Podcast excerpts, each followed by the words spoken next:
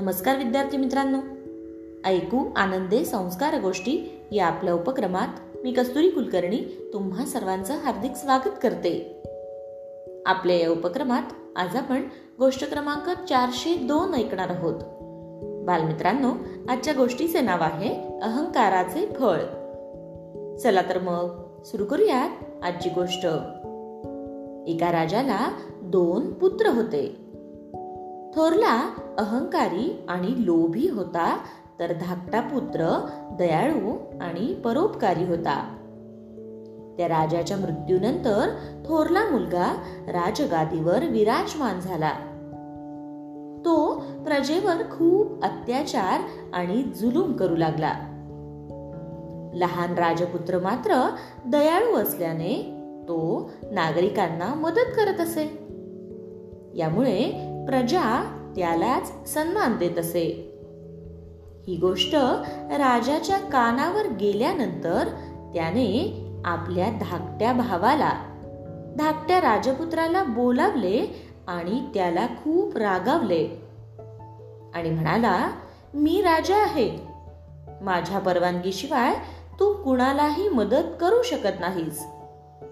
हे ऐकून धाकटा राजपुत्र म्हणाला दादा प्रजेला मदत करणं हे माझं कर्तव्य आणि जबाबदारी आहे असेच मी समजतो. ते ऐकून राजा क्रोधित झाला. त्याला खूप राग आला. आणि मग त्याने राजधानीपासून दूरवर एक छोटीशी जमीन देऊन आपल्या लहान भावाला राजमहल सोडण्याचा आदेश दिला. लहान भावाने तो आदेश स्वीकारला. धाकट्या राजपुत्राने त्या जमिनीवर एक छोटेसे घर बांधले आणि उरलेल्या जागेत आंब्याची बाग लावली. रोपांना कष्टपूर्वक वाढवले.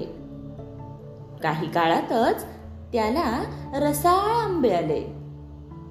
मग घराजवळून जाणाऱ्या प्रत्येकाचं तो राजपुत्र आंबे देऊन आदरातिथ्य करीत असे. अशी त्याची निस्वार्थ सेवा पाहून त्याच्या लोकप्रियतेत अधिक भरच पडू लागली. त्याच्या राजा असलेल्या अहंकारी भावाला मात्र हे बिलकुल सहन झाले नाही. मग त्याने देखील आंब्याची रोपे लावली. त्यांच्या देखरेखीसाठी अनेक माळी ठेवले. पण त्याच्या झाडांना अनेक दिवस झाले तरी आंबे काही आलेच नाहीत. एकदा त्याच्याकडे कुणी साधू आला असताना त्याने झाडांना आंबे आले नसल्याची खंत बोलून दाखविली. तेव्हा साधूंनी समजावले तुझ्या झाडावर तुझ्या अहंकाराची सावली पडत असल्याने झाडे फळे धारण करत नाहीत. तू अहंकारापासून जोपर्यंत मुक्त होत नाहीस तोपर्यंत आंबे येणारच नाहीत.